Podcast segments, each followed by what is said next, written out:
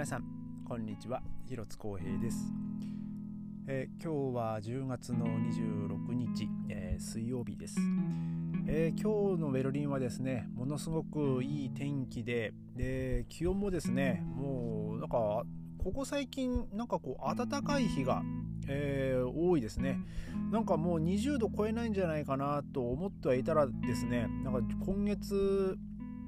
もう末にかけてなんかまあまた気温が上がってきまして、え今週末はですねまた21度っていう予報になっております。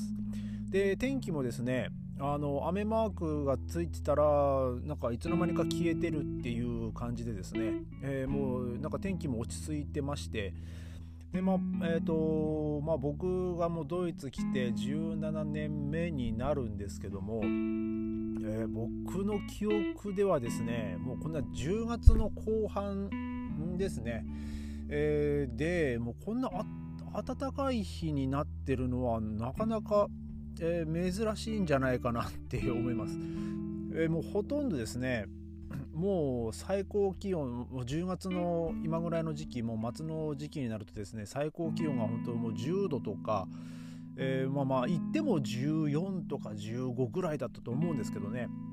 えー、なんか今年はですねあのー、ちょっとこう気温があの落ち着いてき きてきております。でちょっと原因がね分かんないですけどもね。で、えー、今日はですね僕はあの午後にあの僕のそのドイツの、ね、お父さんお母さんをですねあの空港に、えー、送っていきまして車で。うん、で、まあ、飛行機の時間がですね夕方の7時だったんですけど、えーと、一応ですね今あの学校も秋休み秋休みということで、まあ、多分混雑してるしているのではなかろうかということで、えー、まあ一応3時にまあ迎えに行きまして。でまあ今日はねあの高速道路もすごいあのスムーズに、えー、進みまして本当30分経たないぐらいではね本当15時、えー、15時半ですか？でまあ15時ちょっと遅れちょっと過ぎぐらいにまあその家の前に着いてですねまあその2人をこう車に乗っけて、えー、でも空港行ったんですけどねもう多分25分ぐらいで、えー、もう着いちゃいましたねでまあその飛行機の時間が19時だったんでまあ3時間半ですか、えー、まあまあでも、まあ、とりあえず、うん、まあそんだけ時間あればまあ大丈夫でしょうというねもう本当にちょっとね荷物預けて、えー、まあセキュリティ入ってまああとはもうちょっとコーヒーでもねゆっくり飲む時間があるんじゃないっていうこう話をしてたんですけどね。まあ無事にね多分もう、えーまあ、僕のねドイツのお父さんお母さんはねあの、まあ、目的地に着いたと思うんですけどもねで、えー、まあ、一応その来週はね、まあ、僕らもちょっと、まあ、旅行に行くというあれでね、まあ、あのあなたたちもね気をつけて楽しんで行ってきてねってこういうふうにね、まあ、言われまして、えー、まあね あの、まあ、彼らの方がね、まあ、長いんですけどね。まあもう片やお父さんの方はもうね年金もらってますし、えー、まあ、お母さんの方もですねまあ、不思議とねまだ働いてはいるんですけどね結構休み取るんですよね。まあ休みが取れるというか。でなんかどういう、えー、雇用形態になってるのかなっていうのはね 気になるところではあるんですが。まあねあの一応ドイツのあの放送局でねあの仕事してる人なんですけどね。まあ僕のお母さんはね。まあでも年間にするとですね多分もう1ヶ月以上はねなんかもうお休みお休みというか多分旅行にね使ってますよね。なんかドイツ人ってなんかすごいなって思いますね。で、えー、今日はですねちょっとその少し旅行に関係する、えー、お話をまあしようかと思うんですけどもえっ、ー、とあのまあやっぱそのコロナ禍の影響でですねあのまあ過去、まあ、2年ぐらいはですねやっぱりその旅行業界もね結構大打撃を受けましてまあ一番大打撃を受けたのはあの飛行機なんですけども、えー、それとはまた逆にですねあの交通手段その旅行での交通手段の、まあ、シェアを伸ばしたのがあのマイカーでの、まあ、旅行だったわけですよ。やっぱり、えーまあ、飛行機もまあリスクは伴うで電車もリスクは伴うだけど、まあ、マイカーであれば、ね、家族でだけで、えー、まあ、移動できるっていうのもあってですねえっと まあ約、まあ、60%, 60ぐらい69%かな、えー、が、まあ、その車を使った、まあ、出張もしくは、まあ、旅行で、まあ69%、えー、がそのシェアを、まあ、全体の全体のその、えー、旅行した人たちの、えー、統計の中ではその車を使った旅行っていうのが、まあ、69%にも上ったと、えー、いうふうになってますね。まあ、一応これデータは、まあ、2021年とか、えーまあ、去年の、まあ、統計になるんですけどもで、えー、まあヨーロッパ日本の人はねあのまあ、海に囲まれてますから日本はねその車で、まあ、海外に出るっていうのはね、まあ、全然こう想像できないことだと思うんですけども、えー、まあヨーロッパはねもう全部ほとんどがねもう陸続きですからあましてやイギリスなんてもねそのフランスからこう海底トンネルで、ま、なおかつその電車に、えー、車を乗っけてえーと、そのフランスからイギリスに行くこともまあできますからね。でさらにですねあのー、まあ、僕これハンブルクに住んでた時に、まあ、見たんですけどもハンブルクのアルトナっていう駅があるんですけどそこからですねそこの、まあ、とあるホームにその車がダーッと並んでく並んでるんですよ。で、えーとその電車先頭の方にこう普通に、えー、お客さんが乗る車両が連結してあってですねその後ろにあの車を乗っける車両がこう連結されてるんですね。で、えー、その車がですねどんどんどんどんその車両あの電車のその車両の中に入っていきまして。で中にはですねバイクとか、ね、そういうのもあってですね。確かそれその電車はですねハンブルクからがミュンヘンとかに行く電車だったと思うんですけども。ねだからそれ見た時はねなんかこれこれも便利だなと思ってねあのいつかまあ僕も、まあ、当時ね、まあ、バイクは持ってなかったですけど自分もこうバイクもいつか持ったらこれでちょっと南の方に行って南のね南ドイツの方、ね、アルプスとかねあのスイスの方とかバイクで行ったら、ね、楽しいだろうななんて思ってはいたんですけども まああのベルリンはですねそんなのが全然なくてですねえまあ、残念残念ながらあのもしそれを使うんであれば、まあ、ベルリンから1回ハンブルクまで300キロぐらい走ってですね、えそこからえー、電車で下るっていうですねそういう手段を取らなきゃいけないのでそれはそれで面倒くせえなと思 思ってですね。まあでもねいつかねこうバイクで南ドイツの方はね行きたいなと、え旅行したいななんてね思ってはいるんですけども、えー、まあちょっとさすがにハンブルクにね300キロ走るくらいだったらね300キロ南に走ってる方がね、まあ、まだ、えー、体力的には楽なんでね多分まあ僕はそっちを選ぶと思うんですけどもね。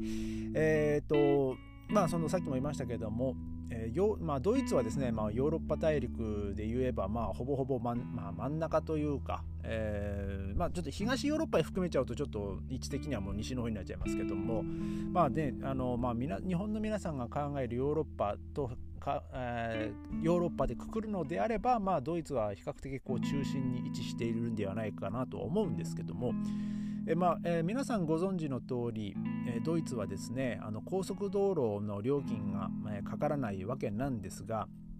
えまあ、ただですね、えドイツから、え国外に出た場合は、えその高速料金が、えかかってくるんですね。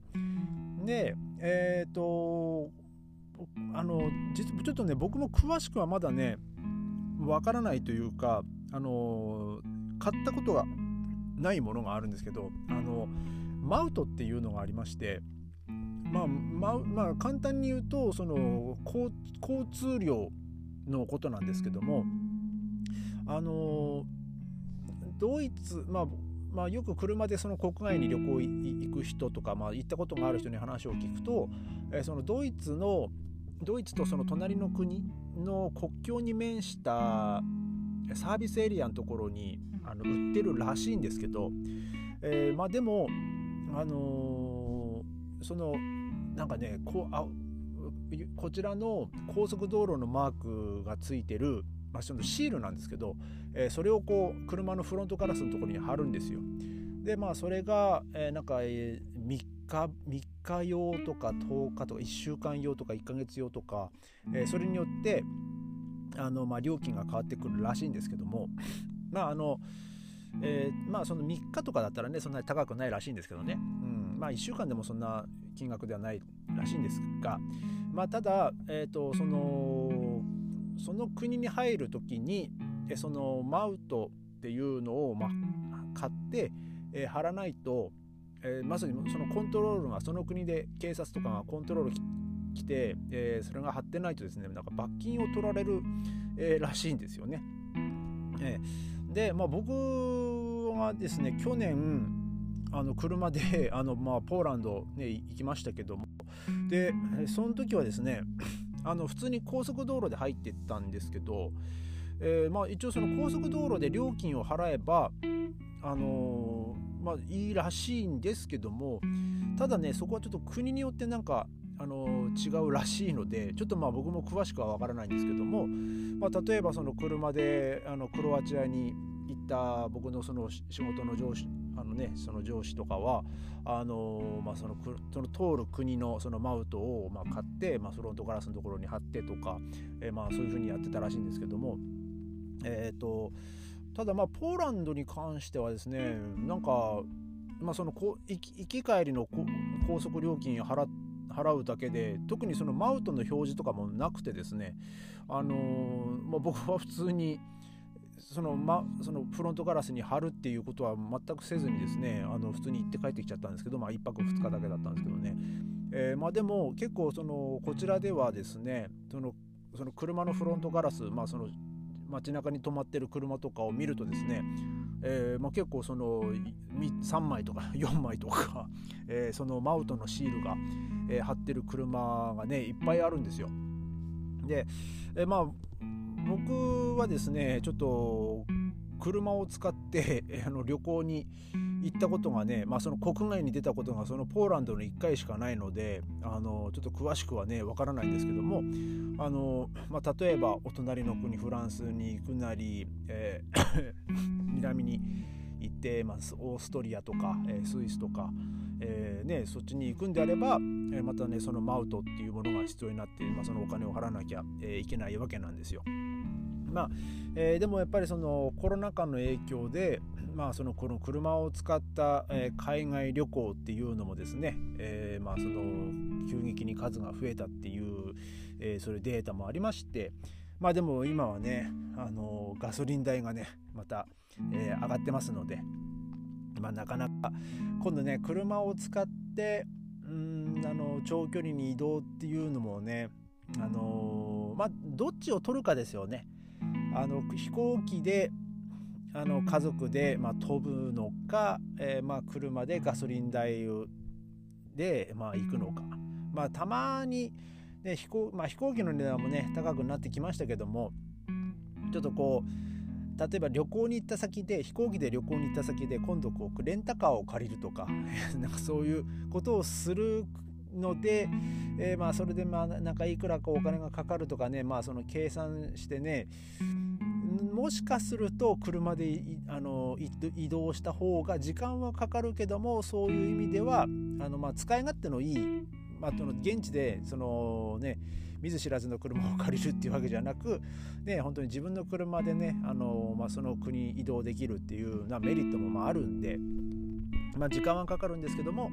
えーまあ、そういうふうにね、まあ、旅行する人もまあ多かったというデータですね。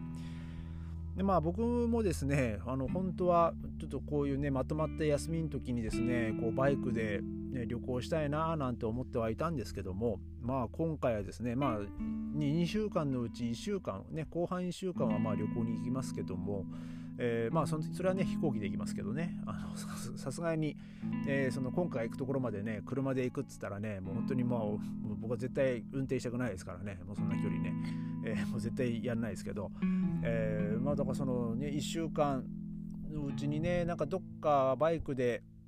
ね、ちょっとこう一人旅みたいなのにしたいななんて思ってはいたんですけどね。あの残念ながらその浴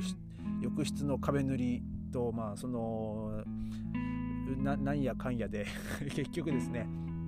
まあそんなこともできずじまいな、えー、休みですね。なんだかんだでこう家に家のことをやんなきゃいけないっていうね、えー、なんかまあ仕事ではないにしろ、まあ、家に入れるんですけど家でやることがまあいかんせんいっぱいあってですね。えー、なんかこうそんなにこうねのんびり過ごしてる日っていうのがねまあないなっていう、えのがねまあ本音ですね。まあ明日はですねちょっとこう、まあ、僕は久々にちょっとまた整体に行ってですねちょっとまた体をねもうもう今ねもバッキバキですから。えー、またちょっとマッサージでね整体で、えー、体をほぐしてもらおうかなと、えー、思っております、えそれではまた明日。ありがとうございました。